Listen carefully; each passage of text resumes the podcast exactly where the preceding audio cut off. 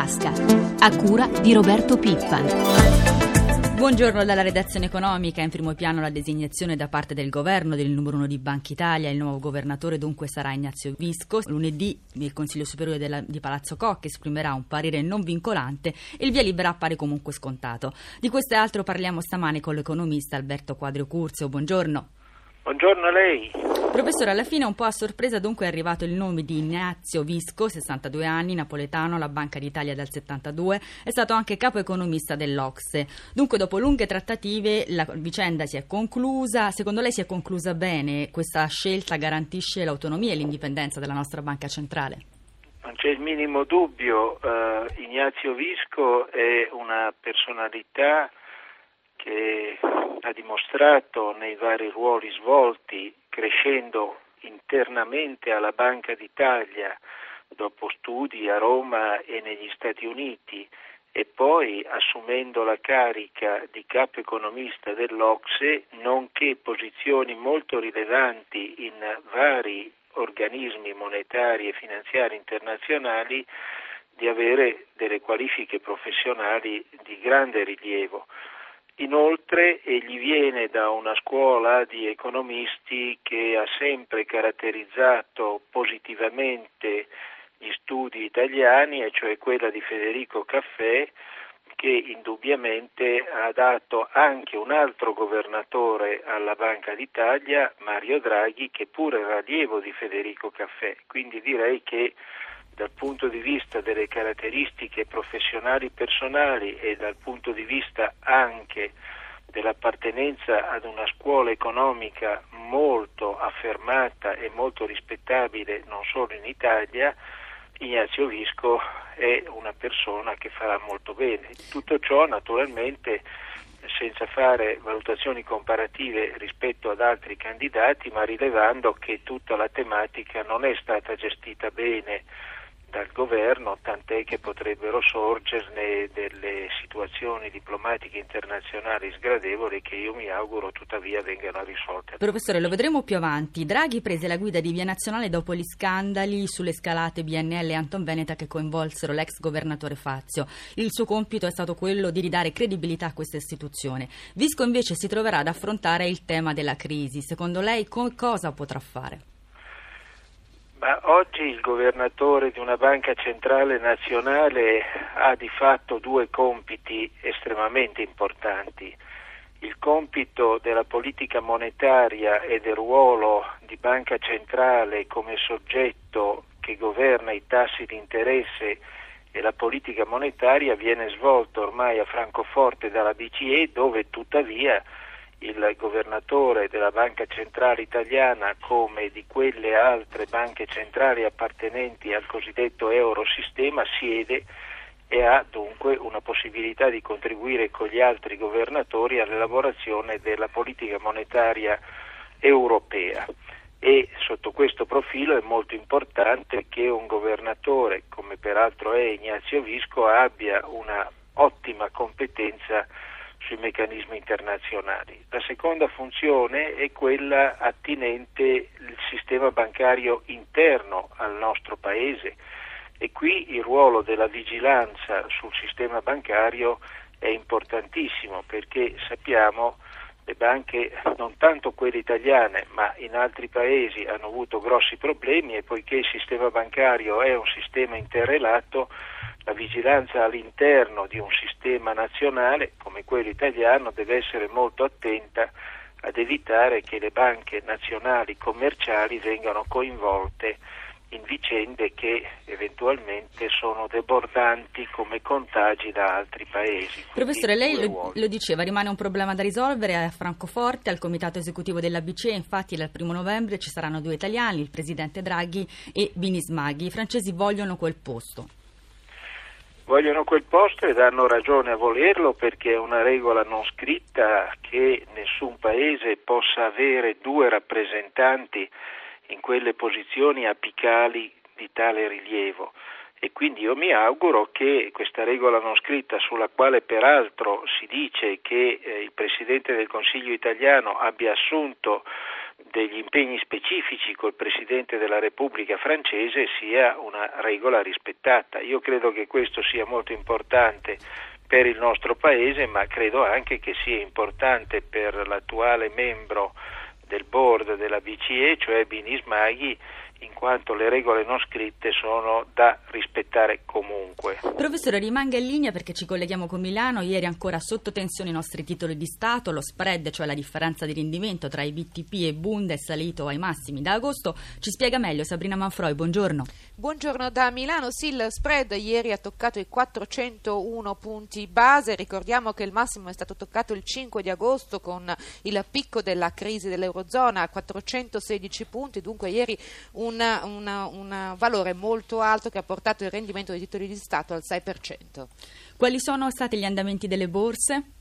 In, in, Asia questa mattina le borse sono praticamente piatte sulla parità sia a Tokyo sia a Hong Kong, mentre per quanto riguarda l'Europa ieri giornata decisamente di forte frenata per tutti gli indici, Milano la peggiore, meno 3,78% con il crollo dei titoli bancari, Londra ha perso l'1,21, Parigi il 2,32, Francoforte il 2,49%, mentre Wall Street ha chiuso contrastata, il Dow Jones è salito dello 0,32. Quali sono le previsioni per questa mattina? Al momento sono tutte in rialzo gli indici europei. Chiudiamo con i cambi e le quotazioni del petrolio. Il, per quanto riguarda l'euro è a quota 1,38,05 mentre per quanto riguarda il petrolio è sopra gli 88 dollari il barile a New York. Grazie professore, abbiamo sentito eh, spread molto alti, quali sono le conseguenze? Il rendimento dei nostri titoli di Stato è arrivato oltre il 6%, una soglia considerata pericolosa, ricordiamo che al 7% erano arrivati i rendimenti di titoli di Stato come Grecia e Portogallo. Infatti io credo che eh, la pressione sui titoli di Stato italiani non sia, guardando ai fondamentali del nostro Paese, giustificata, perché le manovre correttive sono state imponenti e io credo che l'Italia il pareggio nel 2013 lo raggiunge e se così sarà, ma credo che così sarà, l'Italia e la Germania saranno i due paesi che arrivano per primi a questo grande obiettivo. Vi è in giro notevole speculazione e poi altri due fatti. Uno, l'Italia è politicamente considerato un paese instabile e questo pesa sui tassi. Secondo, gli europei sono sempre molto oscillanti nel prendere le decisioni. Nei prossimi giorni ci sarà una serie di vertici, appunto, ma questi vertici sembra già oggi, prima ancora che siano iniziati, che non porteranno che risultati, ci, ci sarà un rinvio. Grosse difficoltà. Grazie professore, grazie, grazie professore Alberto Quadro Curzo per essere stato con noi. 7:45 40 secondi. Veniamo alla notizia del giorno. Con la morte di Gheddafi si aprono nuovi scenari anche per i rapporti commerciali tra Italia e Libia. Gas, petrolio e infrastrutture sono molto importanti per noi, ci sono stati appunto tanti legami con Tripoli e tante partnership. E Amalia Carosi ha tracciato il quadro cercando di farci capire come possono evolvere gli assetti economici in futuro. L'Italia è il maggior partner commerciale della Libia che indirizza verso il nostro paese il 20% delle sue esportazioni. Le importazioni di Tripoli invece valgono circa 34 miliardi di euro per le nostre casse. Numerose le partecipazioni italiane della famiglia Gheddafi, vanno dalla Juventus a Unicredit, Eni, Finmeccanica e Telit. Ma è nel settore petrolifero che la Libia gioca tutto il suo potere. Quasi un quarto del nostro fabbisogno petrolifero arriva attraverso il Mediterraneo con il gasdotto Green Stream. E proprio ieri il presidente dell'ENI, Paolo Scaroni, ha detto che l'attività del gasdotto tornerà a regime nel mese di novembre, prima dell'inverno. Quindi Davide Tabarelli, presidente di Nomisma Energia, che succederà ora? Piano piano torneremo a normalità, cioè esportare dalla Libia circa un milione e mezzo di barili e soprattutto esportare 8 miliardi di metri cubi di gas verso l'Italia. L'Italia fino ad oggi è stato il principale partner commerciale della Libia. Dopo la morte di Gheddafi lo resterà? Lo era molto prima anche che arrivasse Gheddafi nel 69, poi ha nazionalizzato tutte le attività italiane, lo è stato per molto tempo e lo sarà anche in futuro per nostra fortuna perché hanno moltissimo petrolio e gas. C'è il rischio che altri come la Francia ad esempio ci soffino questo ruolo? Ma il rischio c'è, ecco, però passa passato la, la, vicinanza geografica della Libia, ma soprattutto la, la, vicinanza culturale con gli italiani, dei libici, per il fatto che anche eh, le società italiane, non solo la nostra Eni, abbiano fatto tanti investimenti, realizzato infrastrutture, portato avanti cultura industriale, non solo, ecco questo è un legame forte che ci pone una posizione di grande vantaggio. Adesso veniamo all'altro ospite di questa nostra puntata col quale parliamo di evasione fiscale. Buongiorno dottor Vincenzo Moretta, consigliere segretario dell'Ordine dei Commercialisti di Napoli. Buongiorno. Buongiorno a lei. L'evasione fiscale e il sommerso in Italia ammontano a circa 370 miliardi di euro l'anno. La manovra estiva inasprisce le misure contro l'evasione, ricordiamo in particolare il carcere per coloro che evadono oltre 3 milioni di euro. Le nuove norme però, a detta di molti, sono di difficile attuazione. Assolutamente sì, perché questo ulteriore intervento legislativo si è sovrapposto ad altre norme che nel corso degli anni, per effetto delle finanziarie, si sono accumulate e oggi risulta assolutamente difficile poter interpretare, ma soprattutto mettendosi anche nei panni dell'Agenzia delle Entrate e della Guardia di Finanza, risulta difficile poter eh, lavorare con tantissima tranquillità in un groviglio di norme che impedisce di fatti avere un percorso abbastanza chiaro e lineare. Eh, questo ritengo che sia il vero problema, tant'è che noi auspichiamo da tempo la riforma fiscale, ma una riforma strutturale, una riforma che possa in qualche modo eh, togliere tutti questi grovigli e ed avere un chiaro eh, quadro chiaro e da parte di verificatori, quindi dell'Agenzia delle Entrate, ma soprattutto di noi tecnici commercialisti, ma soprattutto da parte del contribuente che deve subire poi di fatto questo tipo di controlli. E professor eh, Moretta, spesso il fisco fa fatica a trovare gli evasori, quando li scopre poi impiega anni a recuperare le cifre. Ad esempio devono essere ancora recuperate le somme non riscosse del condono tombale del 2002.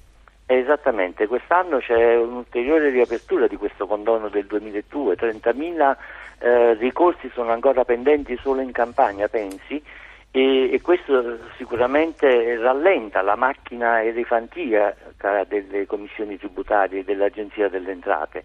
E quindi come dicevo prima è necessario snellire tutto questo apparato burocratico così complesso che rende veramente difficilissimo il lavoro e da una parte e dall'altra. In questi giorni il governo sta lavorando al decreto sviluppo, la, il problema fondamentale è la carenza di fondi, si è parlato spesso di un nuovo condono. Alla luce di quello che lei ci spiegava, ha senso un nuovo condono fiscale?